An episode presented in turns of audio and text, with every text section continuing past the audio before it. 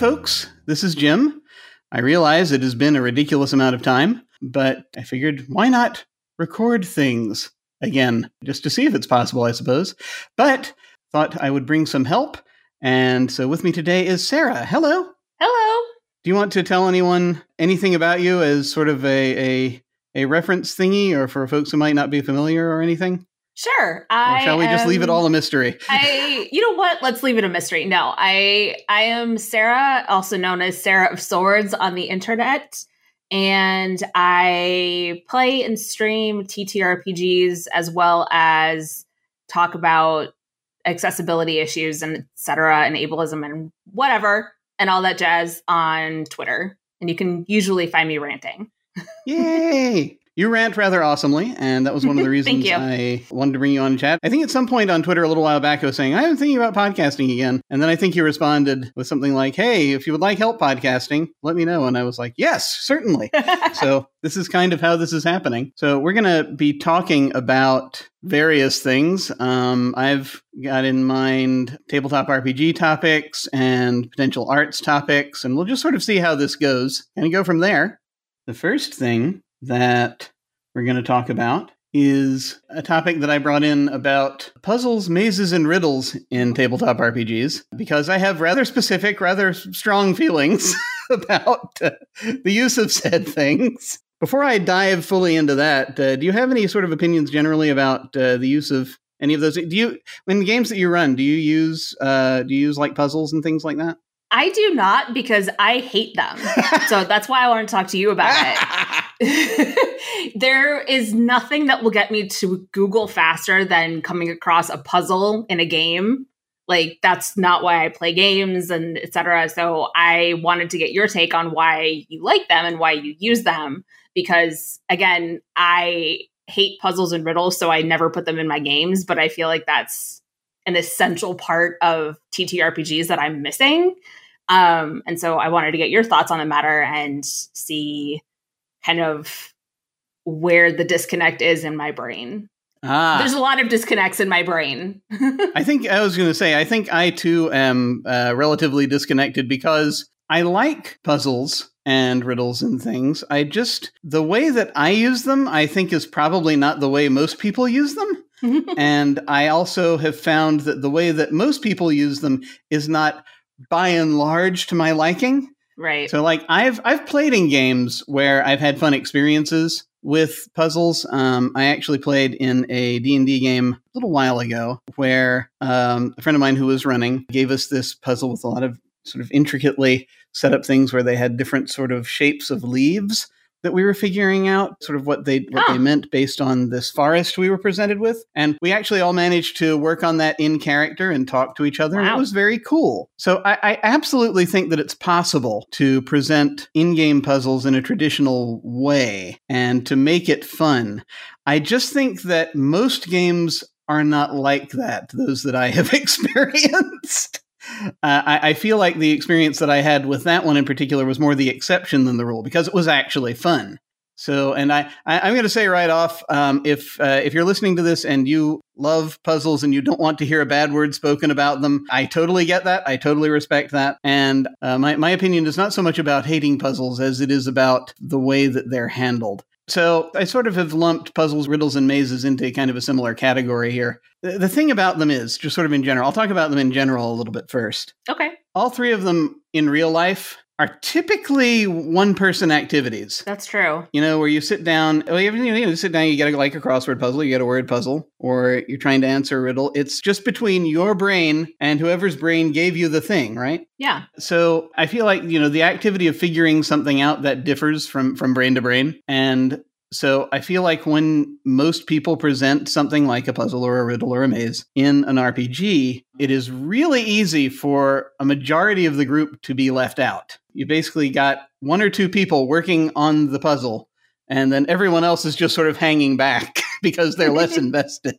That at least is what I've seen. That's been my experience too. Yeah, I mean, I was just I was going to ask how you've seen groups react to things like that. Yeah, I tend to be one of the people who sits this one out, you know, because I understand that my experience and personal opinion of puzzles is not everybody's and that some people enjoy that. So I just sit back and let you know the two people who are invested in it figure it out and occasionally you know i'll pipe in with something that i think they've missed and whatever but and in the majority i it's just something that i don't enjoy in games so i tend to be someone that sits it out and i see that dynamic happen all the time where it's just a few people that are invested in the puzzle and the other people are just sitting this one out because it's functionally puzzles like you mentioned are not six person activities. You know, yeah. it would be impossible to get six people to sit down and do the same Sudoku at the same time and have it be anything less than chaos. this is one of the reasons why I worry a little bit about going to an escape room. Right. Because I've only done it once. And the one time that I did it, and there were only two other people, in it. It was at a con, so it was sort of a budget escape room type right. deal. And I was just hanging back most of the time while everyone else was sort of figuring things out. And that felt a little bit more interactive to me than when you're doing it just sort of sitting around a table. Mm-hmm. But it still was sort of, I got a similar vibe to that. I don't know. Have you ever done an escape room? I've been invited and then made up an excuse for why I couldn't go. Aha. So, just to be perfectly honest with you, but you know, I'm a very visual person. And sometimes when puzzles are yeah. presented to me in not a visual format, like with TTRPGs where it's all vocal and theater of the mind, I just can't yeah. imagine what they're talking about. I can't, my brain doesn't understand or doesn't conceptualize what the DM is going on about. And so I feel like I can't contribute or can't grasp it if it's not a visual thing for me. Yeah. I feel like for some gaming styles, it's probably fine. It's just not gaming styles that I tend to encounter mm-hmm. a lot, especially not these days, because I know that there are some folks who will play the game. Playing it as a game might be more important to than, say, like the plot, the story, the role playing. Mm-hmm. Just the the idea that the GM is presenting them with a thing and they figure out the thing, right? Right. It's kind of an old school philosophy. It's not where I where I typically live, basically, when playing RPGs. So I feel like that's possible. But the thing is, I don't think that's the predominant style nowadays. I don't think so either. I think people are in it more for like the drama and what have you. I think also when people put puzzles into a game, I think they like the idea of it more than the actual thing itself. Right. They're thinking about this drama that it's going to generate, which is more really stuff that they've seen in scripted movies or TV, where like the hero comes across a maze right. and has to find yeah. their way through the maze. And the thing is, I don't think that that works quite as well if you, the player, actually have to solve it. I don't think that's the interesting part that they're thinking of. They're thinking of the, the dramatic scene. And kind of my philosophy on it is you can do the dramatic scene. You just don't make the player solve the puzzle. Not in that way. Their character is solving the puzzle. Right. And so that's sort of more the approach than I do, uh, because I feel like what the PCs do has to matter. Yep. Just the way that I GM anyway. Like I said, I'm not of the that sort of older school gaming style so much these days, but like the fictional positioning has to change as a result of their interaction with the puzzle or the riddle or the maze. Otherwise, it's just a speed bump. Yep, absolutely. And I feel like it helps in these cases to remember that the PCs are competent. They know what they're doing. Even level one. Yeah. I mean, even if they're just you know, first level PCs and say in something in a system that has levels, their experiences are not going to be the same entirely as the player's experiences. And you kind of need to acknowledge that if you want it to come out to be a fun scene, if that's what you're going for. The way that I try to do it um, so, like with, say, riddles, the interesting part, I think, is standing in front of this being, some sort of eldritch being, whatever it is. Some folks say like a sphinx or a minotaur or whatever it is, and being asked that riddle. That's where the moment of drama is, right? Yep because the question is like does the character know the answer to this riddle if you make the player try to figure it out that just kills the mood entirely as they sit there trying to sort it out that's interesting separating the player from the character in that moment because the character may for some reason in their history or their stats know the answer but the player is just like me bad at riddles and doesn't know the answer off the top of their head or you know they feel like they're slowing down the action or something. So what do you do in that instance to solve the quote riddle or puzzle Yeah, exactly. It's just basically what I usually do is I like talk it out with the player a little bit, asking, okay, what sort of things would your character know with respect to this kind of riddle, and kind of help them out if I think that it's something that they could solve. There might be a roll involved of some kind, like try to remember a thing. That can be easily be dramatic if it goes in that direction. If it's something where this riddle has to affect what happens from now on in the game, which you know, it should, then there's going to be a resolution. of some kind Either we decide that the we both the player and I decide that they don't know the answer, or they're going to come up with something and that's going to be the answer. That's Right. basically sort of the way that I do it. I kind of am similar with puzzles. Me too. The one time, the one time I used a puzzle in D&D, I thought that it was super obvious what the solution was, which of course is the downfall of any GM thinking that something's going to be super obvious to their players. And it turned out that the solution that I had in mind was not the direction my players went down at all. And so after a few minutes of understanding and you know talking with the players and realizing that they were never going to figure out the solution that I had, I just decided that however they solve it is however they solve it. And we're not going to be putting puzzles into this game anymore because I clearly can't design them well, or my players and I are on different wavelengths about it. And so it was literally half an hour of me realizing, oh crap, my players are not going to figure out how to solve this the way that I had intended, and having to rewire my brain to say, however they solve it, if it makes logical sense, however they solve it is however they solve it, and they're getting out of this room no matter what. Yeah, yeah. I, I can remember there was a game of Mage that I was running once uh, uh, eons ago. It was uh, Mage the Awakening, I think it was that version of Mage. And it's like they came across this artifact that was being held by the villain that they then had to deal with that he had sort of started off. And it's this cube with all these sort of interlocking things on it. And I had no idea how to solve the cube, right? it was just basically a thing where someone picked it up. And I started doing some skill tests with them. And it was just basically, it's like, yes, you've heard of this. This is the Armageddon cube.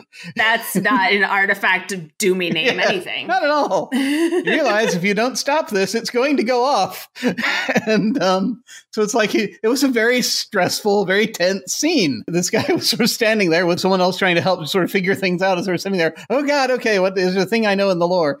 And you know, we made a few little tests that would add more to the fiction about this cube and Mhm. things that would build up on it. And then ultimately, I think it's usually like about the third one is when okay, you turn it, it clicks into place and shuts down. The magical hue goes away from it. It is now dead. and we can all breathe a sigh of relief as the Armageddon cube is turned off. Yeah, exactly. And that was how it worked. It's I think it's really just a question of leaning into what the characters are good at and want a Mhm. chance to be able to do. Or to highlight what the characters are not good at, because sometimes players are interested in exploring that too. You kind of have to figure out which of those is before you present the thing to them. Right. Talking to them helps. Talk to your players. It's a good idea. And so that's kind of how, how I do puzzles.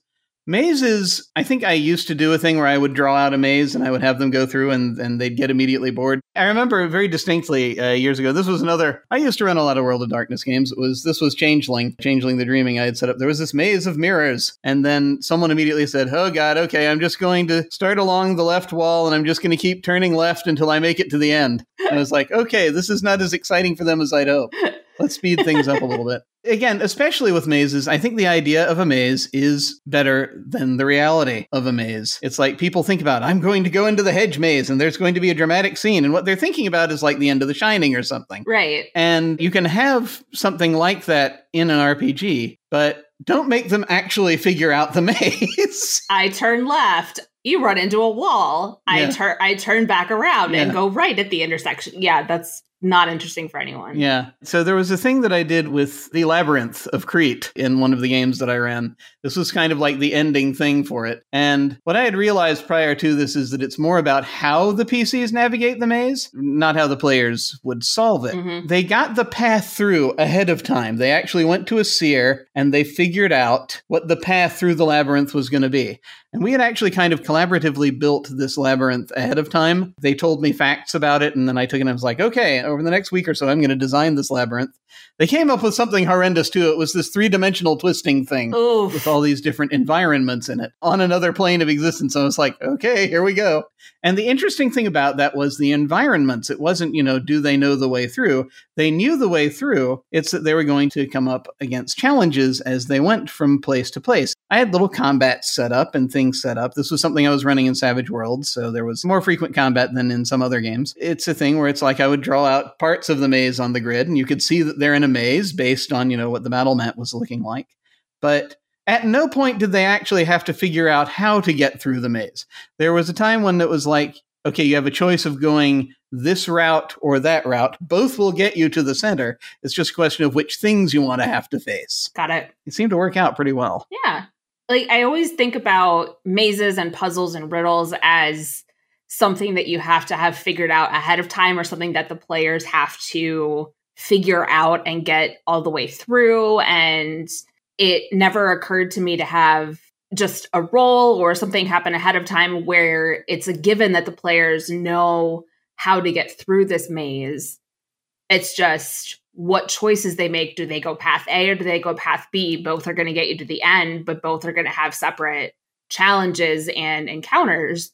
So that maybe informs my next planned dungeon crawl, you know? Awesome, awesome. It's yeah, I mean, like I said, this this is stuff that just sort of works for me and the way that I GM. I know everybody's going to be different.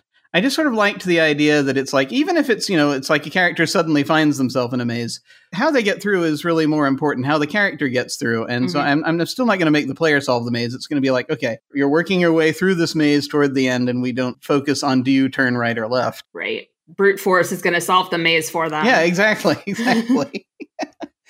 So I mean, so those are the only ways that that I can think of that I could put those things into a game and I think have them be interesting because just the traditional route is not so much. You want you want something that like, you know, uh, if you're if you're not doing a one-on-one thing, which you know, that's totally legitimate if you're doing a one-on-one game, but if it's if you've got multiple people in your game, you want something that they're all going to be able to engage with in one way or another. So that's what I think anyway. Did you have any other thoughts about any of these things that you wanted to talk about? No, just sort of to wrap things up that you know it's important to make sure like especially in ttrpgs where you've got a group of four to six people everybody has to be engaged right so you don't want to have something that's going to isolate a, a, player or a character for an extended period of time while they figure it out and everybody just sits around everybody else just sits around and twiddles their thumbs I think it's a balance between keeping things interesting for everyone or for the majority of everyone and keeping things, the plot, and the action moving. So, like anything in RPGs, it's a balancing act, right?